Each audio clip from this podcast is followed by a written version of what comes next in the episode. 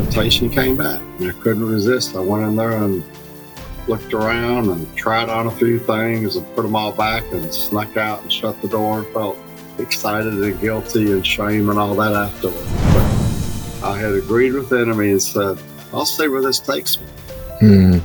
So in 2009, um, I had a first surgery to what's called facial feminization surgery to make your, your face look more feminine. I started on cross sex hormones and I started on electrolysis.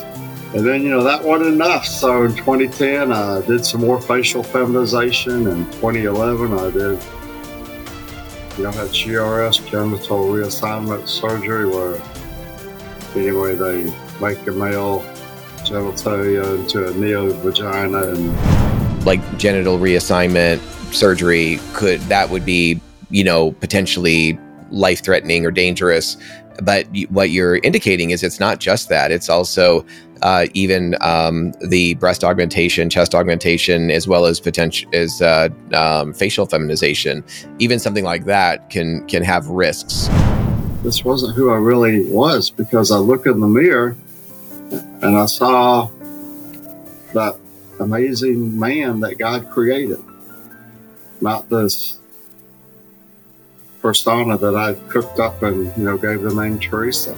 But also in this generation that we're living in, where there's such massive confusion about sex and identity and uh, you know all kinds of things, we can. I think the the Lord wants us to really, in the, as the church, to have uh, profound clarity about who we are as image bearers of God in our masculinity and in our femininity. So I love the fact that God is able to restore even when we've done such outward damage to our bodies.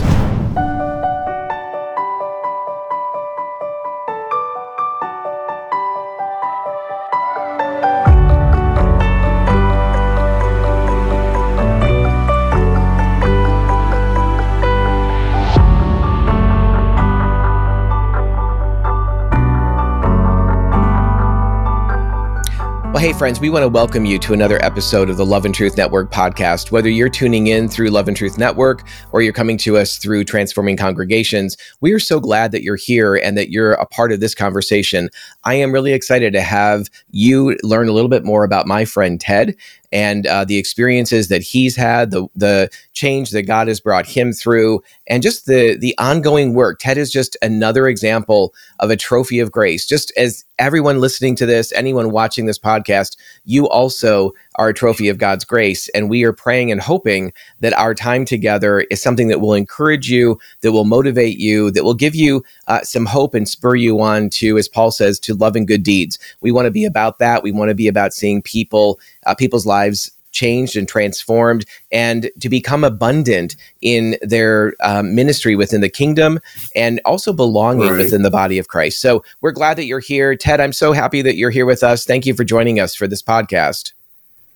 Well, thank you. As, as always, it's an honor and a privilege to talk to brothers and sisters in Christ. I'm always glad to share the testimony, as you know, the book of Revelation says. They overcame by the word of the testimony and the blood of the Lamb. That's right. Doing what I can to share. No, it's great. Well, let me just give everyone a little bit of the backstory in terms of how and you you and I met. We we're pretty new friends. Uh, Ted and I had the opportunity of joining with some other leaders from around the country that were drawn together through the uh, the organization of the Changed Movement. And we came together in mm-hmm. DC and had some great meetings at a couple of different uh, policy councils and family foundations there. So grateful for the different uh, ministries that are there in DC doing vital work. And so we were privileged to be able to utilize some of those facilities. And Ted and I had the opportunity, uh, I don't know how many people, there might have been 40 or 40 or so different leaders from around the country. And Ted and wow. I had the opportunity to uh, to room together uh, and share a, a, a suite and uh, really happy to have uh, met this brother and heard his story, spent time with him. Uh, it's so much more fun to actually spend that kind of quality time getting to know people um, and and being around them for a period of time, as opposed to just uh, you know a meal is always nice to get to know people over and that kind of thing. But you and I had a little bit more time together, and I'm really grateful for that. So that's kind of how we met, and um, and I just believe that you and I are going to be from here on out lifelong friends and happy for the connection. Um, and Ted, one of the things I mentioned to you is that anyone who we have on our on our uh, podcast and we're interviewing and spending some time with, uh, we love it when they just start off our podcast by sharing a little bit of their story. So, in the next 10, 15 minutes or so, if you could share with us just uh, a little bit of your background and story, what God has done in your life, we would love to uh, just listen in on that. Okay, well, I appreciate that. I, I, will start, and I'll probably have a few aside points, things that I think were sure. important to me that I've learned since um, that special day on March 14th, 2021. But absolutely, um, in the common vernacular, my story begins. Mm-hmm. When I was about eight years old, um, this was the first episode, and I really don't know why it happened um, I would preface by saying usually most people that have an LGBTQ background have some type of trauma in their life. it normally is something like it could be physical abuse, emotional abuse, it could be molestation, it could be rape or anything like that. It could be a number of things, but I'm not saying I had that or I didn't have that, at least right now, I still haven't quite uncovered that if that is true in my life. But I know no matter what, we're all sinners in need of a savior. We live, right. we live in a fallen world. But um, many years ago, this would have been about the mid 60s. This was before no one had ever heard of a transgender um, or anything like that. I was eight years old, and my parents were away. My brother and I were at home, and I, back in that day, you had about two or three channels on a TV, and he was in the den watching TV, I think. And hmm. for whatever reason, I was in my parents' room. Um, I don't even know why.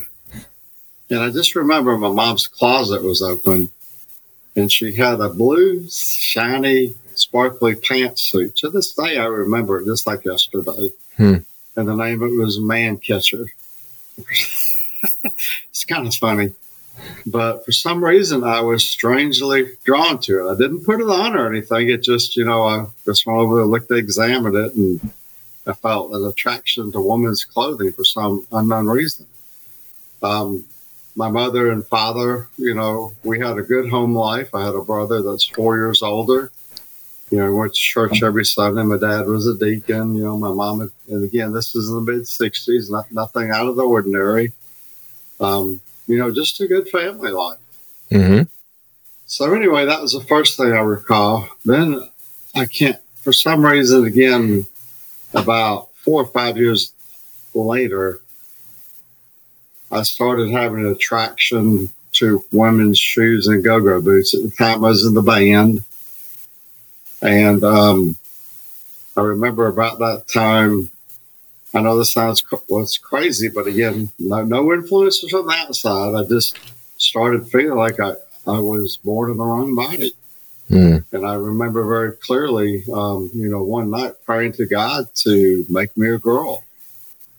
Again, up to age 14, no abuse. I know it's very common for adolescents when they're going through this to question things and wonder who they are. And, you know, but again, it was kind of strange. And probably right after that was my, I don't know, say first uh, kind of adventure with it in the way that um, I grew up in Alabama.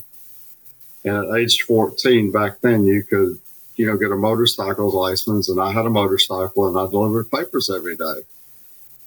And I, this was a, you know, one of the first crazy things in my life was um, when I was about, I don't know, 14 or 15, I went, got on my motorcycle and went to the local department store and bought a pair of, of boots for my sister for her birthday.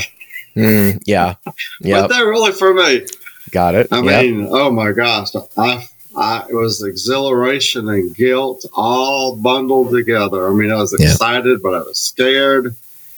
I didn't know. I mean, again, this thinking back, this was, you know, about 1972, 73.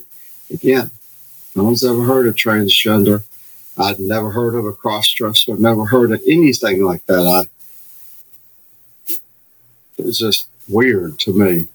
Hmm. So anyway, um, a few years later, again, it seemed to kind of go off and on. Um, not really much. I I did tell my mother at that time, and she just told me to to get rid of them, and I did, and that was kind of it for a few years. So then I remember an, another episode when I was in college.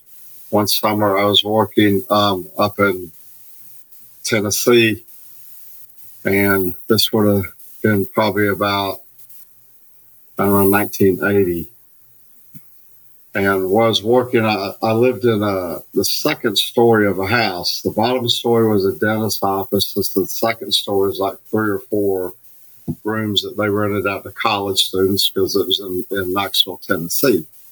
And don't ask me why this this late this lady or college student had given me the keys to her room and temptation came back. And I couldn't resist. I went in there and looked around and tried on a few things and put them all back and snuck out and shut the door and felt excited and guilty and shame and all that afterwards. But Hmm. the thing that was kind of interesting is like it was just, it's like I couldn't help myself. I knew it was wrong because I was brought up in a Christian home.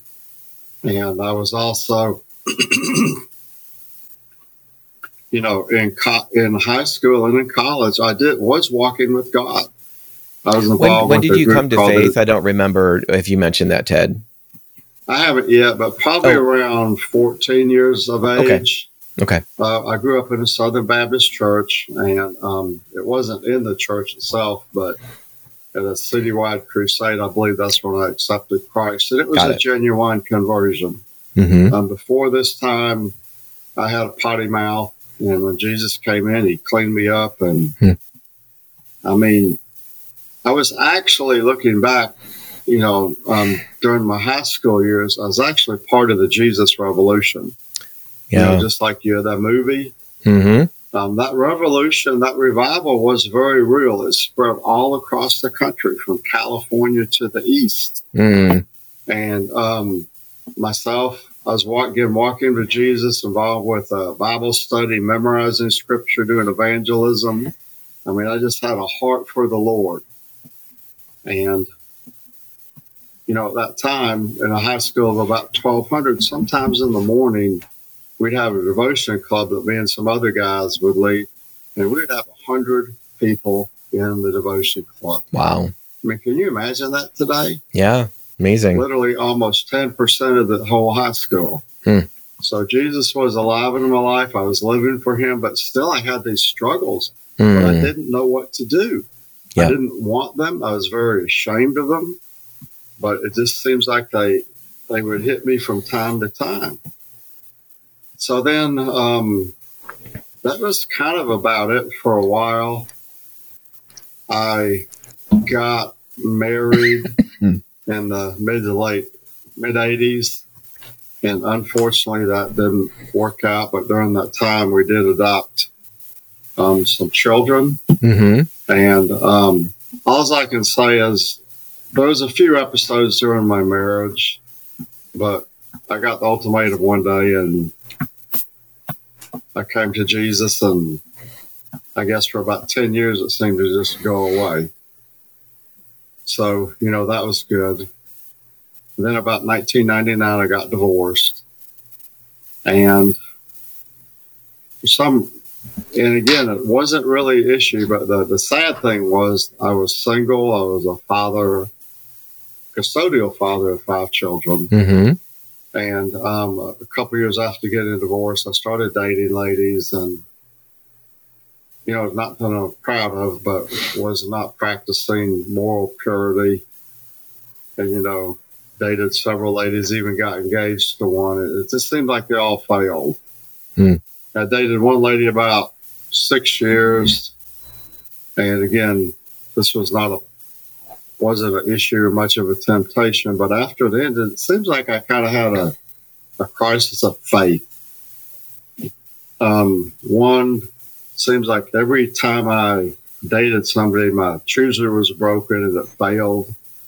Number two, these feelings, I just like out of the blue, just came back raging you know, my doubting who I was, um, you know, that God had made me uh, a girl and in the wrong body, and just you know, I was not living in in the right relationship with God because when you start doing things that are unbiblical, it tends to chip away at your faith.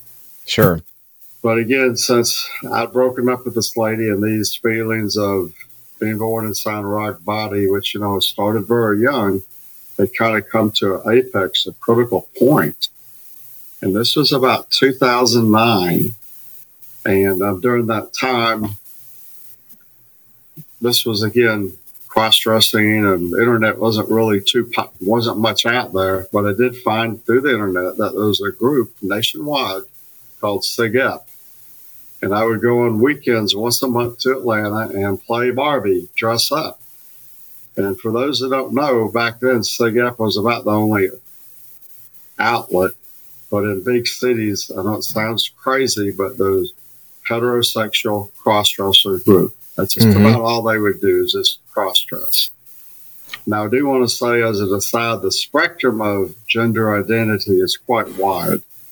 Um, it can be just identifying it mentally to all the other way of going being a transgender and cutting off body parts, mutilating yourself, and stuff like that. Right. And that's how far I went. Mm. But initially, you know, I would go on the weekends up once a month at Atlanta it was in my local area. And there were, you know, like minded people, like I said, birds of a feather flock together. And, mm. you know, I learned and unfortunately learned some of the, the things how to do, anyway, improving those unfortunate skills. Hmm.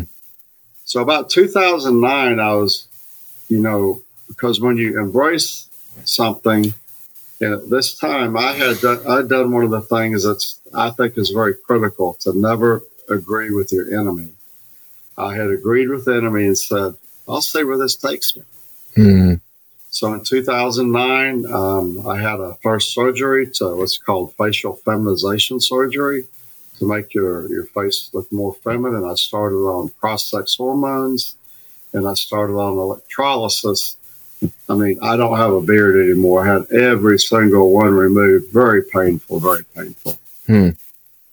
And then, you know, that wasn't enough. So in 2010, I did some more facial feminization. In 2011, I did, you know, had GRS, genital reassignment surgery, where anyway, they make a male genitalia into a neo vagina and um, after that, I got my birth certificate changed. I got my driver's license, everything hmm.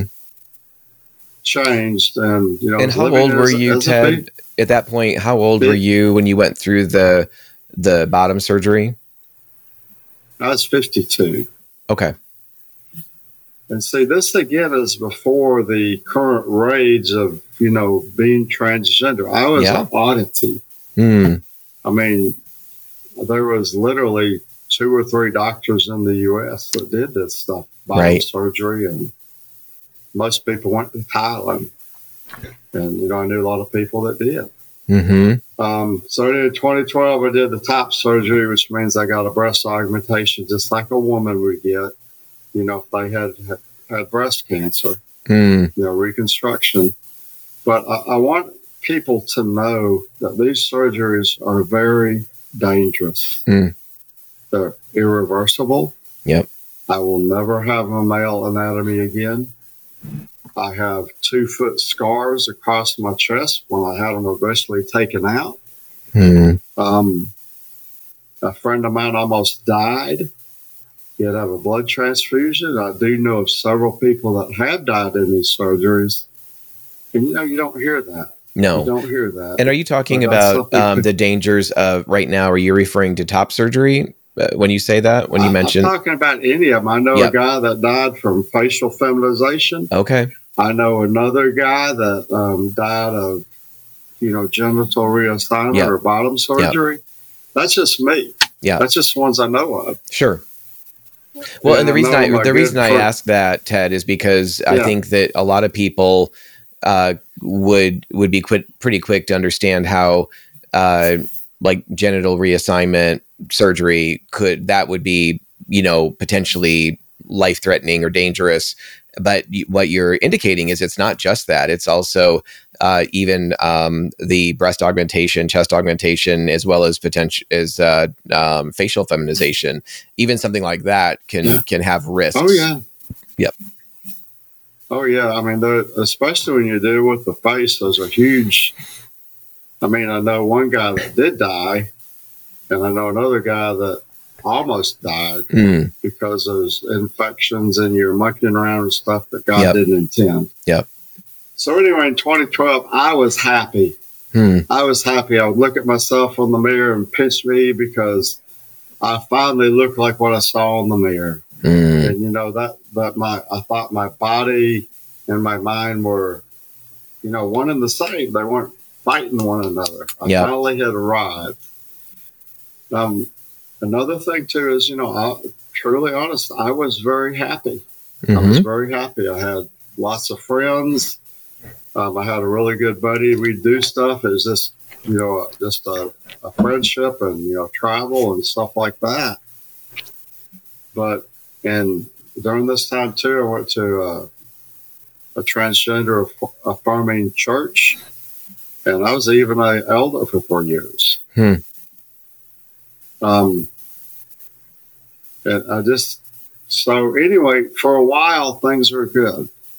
And the analogy I like to tell people is it's like buying that expensive, shiny car. Hmm.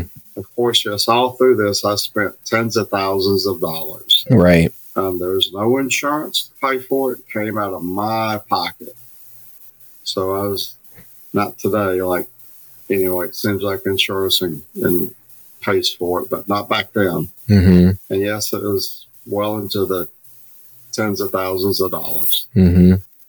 So, uh, but yeah, that shiny car eventually starts having problems, or it gets old, it doesn't look as good, and you get buyer's remorse. Mm-hmm. And so, for about eight, ten years, I was happy. Then all of a sudden, I started having this dissonance come back, but in a different way. Mm. And this time it was, did I make a mistake? This wasn't who I really was because I look in the mirror and I saw that amazing man that God created, not this persona that I cooked up and you know gave the name Teresa. And this was about um, 2020 when COVID had hit, and um, part of it was my son had encouraged me to watch some films by a guy named Trey Smith, God in a Nutshell. And it got me kind of thinking back about God and, you know, who he really was, because he, he goes deep into that stuff. Mm. And so, anyway, fast forward, I started having feelings of dissonance. I started having feelings of darkness and doubt and even feelings of suicide that I had really messed up. That this was not what God wanted me to do. It wasn't who He made me. And I had made a huge mistake and I didn't know what I was going to do. Hmm. So um, during this time, my family, they set boundaries. My brother and sister and children set boundaries. Uh, my brother and sister always called me by my first name, even when I didn't look like it. And you know, there are your family birth, your birth name, right? Your birth name, right? Yeah, yep. Ted, my yep. real name, the one that I was yep. I was given at birth. And you know, they refused to call me by my fake name, and mm-hmm. I praise God for that because mm-hmm. that is, uh, to me, the right thing to do, at least for me. And so uh, after in 2021, uh, these feelings just got really, really intense, very dark, very. I, I, was to the point I didn't know what I was going to do because I couldn't keep on like this. Mm-hmm. And um, part of me, which no matter how you change your exterior, it doesn't change your heart or who you really are. I always got to be tinkering or something. You know, at the time I was fixing TVs, you know, I just when I was younger, I fixed motorcycles and cars and stuff like that. But just the tinkering part of me never went away. Mm-hmm. So my sister had given me a TV to fix, and um, I'd fixed it and was taking it back to her. And, the and before this, I had prayed to God, you know, quite regularly. God, if you want me to detransition, hit me upside the head with a baseball bat. Because if you ask your your wife Garry, she'll say, "We man, we're pretty dense. You know, I don't I don't take hits very well. you know." And God normally speaks in a still small voice. I said, God, you can't do that. It's going to have to be really loud and, and a baseball bat or something like that. Mm-hmm. So when you pray that, you better be careful. He might just answer you. Yeah. So that, that, that eventful day of March um, 14th, 2021, I went to my sister's, took the TV back, and um, there wasn't anybody at her house but her. And she's a spirit filled, godly lady, just really loves the Lord and just, just, anyway, just a wonderful Christian lady who, you know, knows how to fight, fight spiritually and spiritual warfare. And I said, Mary Lou, can we go on the back porch and, and talk? And I just started bawling, crying. And, um, you know, I just poured my heart her that I had messed up but you know, I had ruined my body and, you know, just some hmm. other things that were just eating at my soul. And um, she asked me, she said, Ted, my real name, have yeah. you ever um, had been anointed with oil and can I pray for you? And I said, I think I have because, you know, my years, you know, through high school and through college and most of my married life, you know, I really was walking with God but I never, I tried to pray this stuff away, but it just would not go. At times mm. it would be so compulsive. It's just, you know, just, I guess it's not much different than a drug addict or alcoholic or a, a smoker. It just, you just can't stop yourself. And that happened to me. So um, I sat down and before she prayed, she said, um, Hold on, something big's going to happen she was laughing and I laughed. And mm. so she anointed my head with oil and prayed for me and taking authority and casting out, you know, the spiritual strongholds of perversion and of suicide and, you know, other, I don't even remember several things. Yeah. And that was kind of it. I, I was still very doubtful what I needed to do because I still had this terrible tension in me Hmm. So anyway, it was about three thirty. I had to go home because my granddaughter lived with me, and she she's probably aside from God, she was what kept me alive. If I had not had her, you know, living with me, I probably would have not be here today. Hmm. But those two things. So anyway, yeah. I get in my truck and start driving home, and this is what's weird. Eight years earlier, my dad had told me about a sportsplex the city had built, you know, has a gym, an indoor pool, tennis courts, pickleball, soccer, softball, whatever, just, you know, yeah. big facility, walking track. And why on March 14th did I decide to go see that eight years later? I have no idea. But I did. Turns out if I had not, I might not be here again here either. So anyway, I, you know, start going slowly around, and all of a sudden, just out of the blue, I just start crying uncontrollably. And um, I didn't know what was going on. Um, just for, I'll just make this brief, but it was a baseball bat experience. I felt like someone was squeezing me. I couldn't breathe. I was, you know, sort of like choking me hmm. and just going uh, real loud. And the crazy thing is, it happened seven times. And I as honestly you were going, believe, as you were going around the sports complex. Well, I would stop because I was going yeah. really slow. You know, yeah. I'd stop and it would take about 20, 30 hmm. seconds. Mm. My sister even I called her during one of these and she heard it and heard, you know, real voices. Mm. So I really believe that that um, seven spirits, demons, oppression, whatever you want to call it, left me. Because immediately after that, it was like being in a dark room with the lights off and the curtain closed, and all of a sudden someone turns on the light, opens the, mm. you know, the blinds. It's a sunny day. I saw that my sinfulness, what I'd done, was so wrong that mm. you know this was not who God made me. That it was, you know, I had disobeyed Him, and that mm. I repented, asked Him to forgive me. It was just like right then, all those desires just went poof Wow. And so, you know, after that, you know, I continued to get back in the Word, and I, the, probably the hardest thing in my life was for four months, I had to wait to have my, you know, fake breast removed.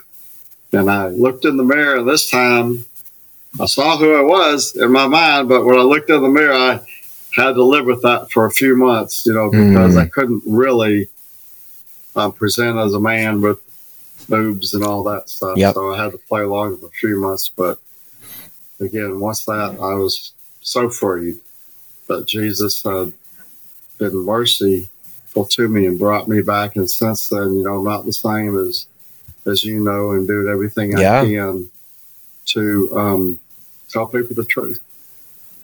Wow. Well, and that's awesome, so that's Ted. My, I mean, yeah, thank you so much. A, that's, my, that's your story. Yeah. That's Was there anything else you wanted to add? I don't want to. Uh, yeah, yeah, yeah. Is there anything else you wanted to add? I don't want to cut you off. No, no, I'm good. That's just the short of it. You know, okay. you know the things we've done together, and I, I guess you're probably going to go into that now. Yeah, Ted, thank you so much for sharing your story with us. I mean, there's there's so much to it. Uh, I, I really would love to come back around and just ask you a few questions about that sure. for some clarity and just some deeper understanding for uh, for my audience, our audience, but also for myself. So, um, one of the things that you mentioned, and I just want to um, make sure that uh, I'm clear on too, is that throughout all of this, like you were heterosexual, there was no same sex attraction involved in any of this. Uh, that that has never changed for you, correct? No, never did. I mean. I know I've had that question asked, and one guy asked me that on when we were talking, you know, a few, few months ago, and he about fell out of the chair. He said, "I thought all, all everyone that went down this was was gay." I said, "No, no." Well, and, and know, the reason I want to ask you that is because there's a whole bunch of people that aren't. I mean, you you had a whole network of of guys that you connected with who cross dressed and and were totally heterosexual, correct? Mm-hmm. Yeah. yeah. I mean that, and sometimes the, the wives are very supportive. Ah, yeah. Yeah. I mean, it, it, I mean, I know people that have transitioned, and I know of a guy that's fully transitioned. He's been married to the same lady for 30 years, and mm-hmm. they appear to be happily married. I mean, I don't get it, but I do know most of the time men go down this road, it mm-hmm. does end in divorce, usually. Yeah. Yeah. Well, eh, the other thing I was thinking of as you were sharing, as you talked about that period, and I think it's really important that you share that hey there was a there was a pretty long period of six seven eight years where you were really happy with having made this transition where or or or mm-hmm. taking on the outer appearance of a woman and right. you also mentioned the idea of it felt like the uh, your your outer appearance finally matched the wrestling that you've been right. going through earlier in life um, that finally it felt congruent but the thing that that um, that also struck me in what you were saying about that is um, I, of course people can be happy making decisions that uh, that are apart from Christ. It, even um, certainly as unbelievers, for sure. But sometimes, right, even right. as believers, there's a period of time where something's euphoric or something we've been under pressure mm-hmm. for so long that when we finally get out from under it, it, it, feels like, like for example, coming out as gay for me. Uh, you know, it right. felt like, oh, finally the pressure's off. It feels like this is the true me, and and there's a period of euphoria for some time, but um, but the thing that always strikes me when I hear a story like yours, uh, you know, and, and, many others is there there might have been a period of happiness, but what was the purpose of life? You know, what was the value in terms of uh, like an eternal purpose or an eternal value, uh, or uh, of or really belonging in the body of Christ? I mean, those those things seem, and I'd love for you to to obviously speak to this, but it seems like those things wind up getting kind of lost in trying to sort of discover ourselves and we wind up losing so much kind of time and opportunity getting getting wrapped up in this um, pursuit that ultimately has no eternal value. What is your thought yeah, about that a nail on the head. You know i think of the bible verse where it says god will redeem the years that the locust ate up. Yeah. And this definitely was a period of locusts eating up. I, I look back at I don't know, not living morally pure, even when I was, you know, unmarried and this. So I, I, look back, I mean, don't get me wrong, I had a lot of good family time during this and things like that. Not mm-hmm. everything was bad, but right. I sure wish I could turn back the the hands of time and know what I know now and never do this. I mean, yes, yep. it, it took a see, this is thing people don't realize. I, I know you do, but it not only takes a toll on you, it took a toll on my children. Yeah. It took a toll on my dad, my brother, my sister, my cousins, my close friends. Hmm. I mean, my, my friends in high school, they all cut me off. Yeah. The ones that were Christians. Um, and you know, when I when I came back to the Lord, I was able to, you know, to reconcile with Him and confess my sin. But you know, I, have lost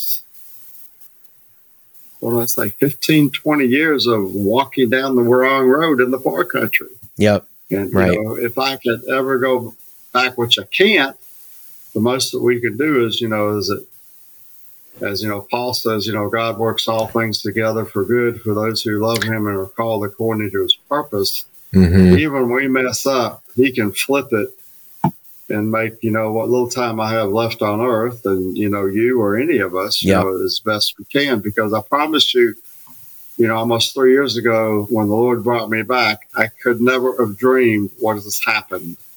That I would be talking about it. That I've been to Washington D.C. I've been to Florida. Yeah. I've been to Louisiana and, you know, just the the amazingness that, you know, God takes our craziness and turns it to good.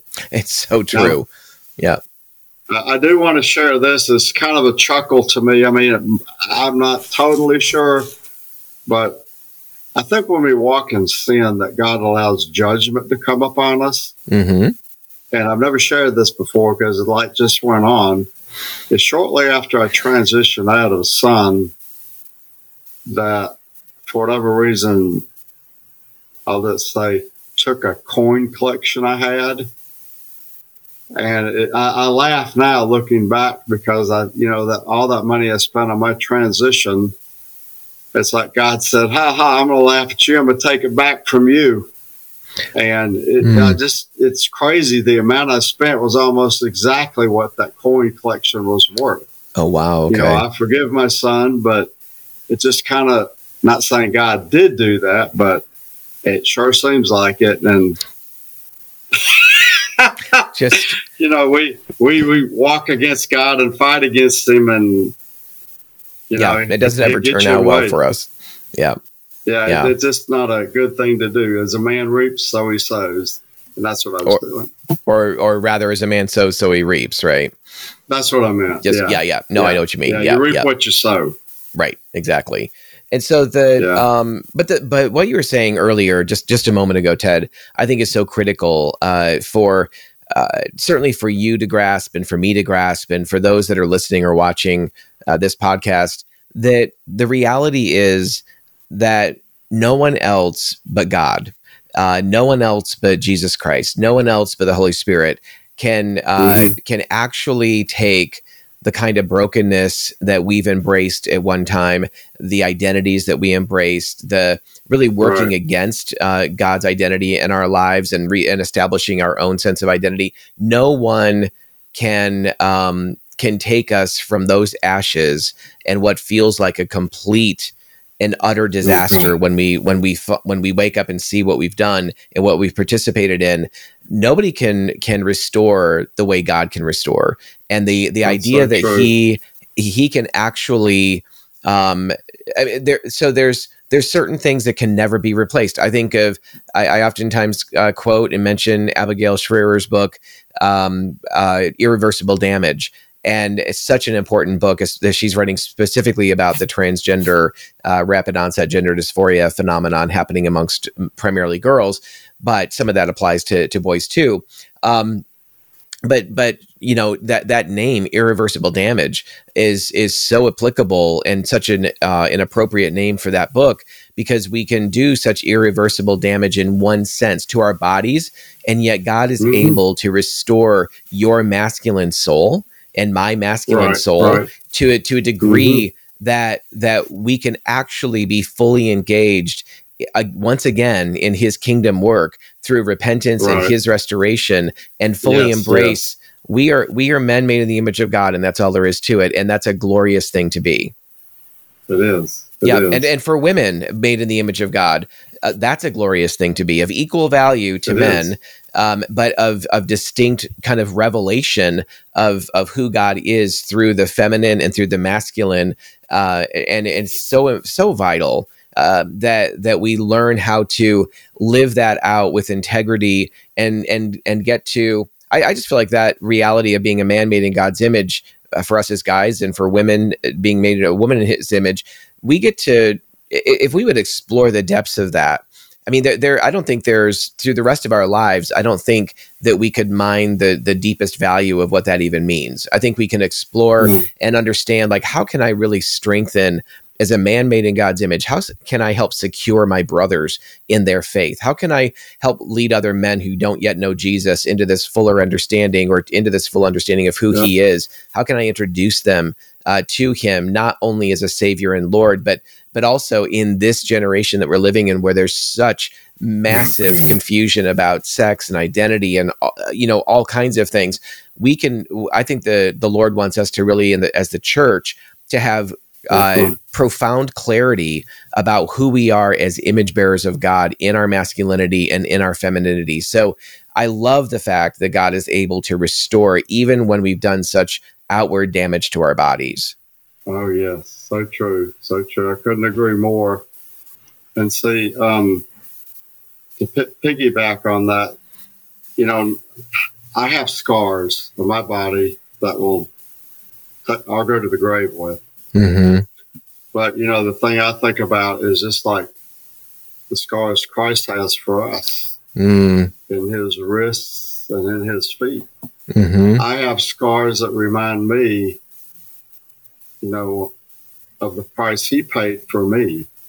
And you know, when I think about that, it just makes me want to weep. That mm. why would He give me a second chance? Mm. Why would He pull me back from the far country? from living a self destructive life, but it's because He loves us so much. Yes. And if people could just grasp that a little bit, they would run to Him like yes. you and I have and others. Yeah. And another thing that's important to remember is that, as you said, is the devil comes to steal, kill, and destroy. Right. And Jesus came that we might have life and have it abundantly. That's what mm. we are experiencing. Yes. But, you know, the, the kill, steal, and destroy is quite literal. I was on a course to take my life. The yeah. thief had, had, had messed my mind up and I bought the lie. And see, that's another thing too, is that part of this was I bought the lie, just like Eve did in Adam in the garden.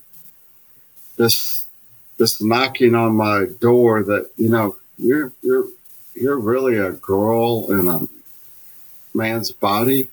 Mm. I bought that lie, hook, line, and sinker. Yeah, and it's a lie, and it's so important. It's, it's been part of my recovery is to get deeply immersed in the Word to understand that I'm fearfully and wonderfully made. God right. made me in His image, and He made us male and female.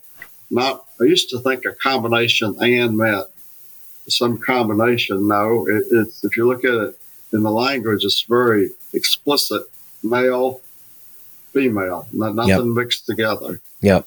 And it's where you try and mix those things up, And and you know the sad thing is, and you don't hear a lot about this, is that when I guess it really doesn't matter what age, but when people go down this transition road, the um, suicide rate increases like 20 to 40 percent. So mm-hmm. it's not a solution. I mean, and these things are irreversible. I'll never have my male anatomy back. You know, you start at a young age and you'll never be fully developed on puberty blockers. Right. Um, you'll never come to maturity to be the man or woman that God designed you to be mm-hmm. and to enjoy his gifts in the, the bounds of marriage. Yep.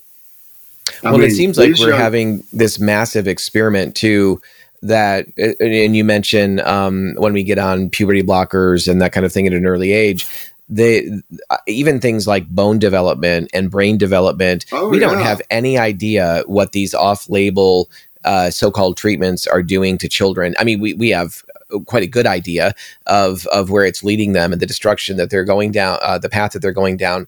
But we don't really have we have no long term understanding of how it's going to affect their bodies over the course of time, and and that's a huge concern. You mentioned the suicide rate. I've read that that the the suicide rate is actually for those who are post surgery after for those that go through that i don't know if it's top and bottom or one or the other but after surgery that at some point uh, the the suicide um, not just attempt but actual suicide is 19 times that of the average population not 19% mm hmm but 19 times that of the oh, average wow. population the other thing that i've read is that um, in, in multiple uh, sources is that uh, it is usually i think and, and you're a great example of this and why, that's why i'm bringing it up is that it it's around 10 years or so that where many people begin to feel this deep sense of regret about what they've done. Now, for many, I think it happens sooner than that, but for a, uh, for a good number,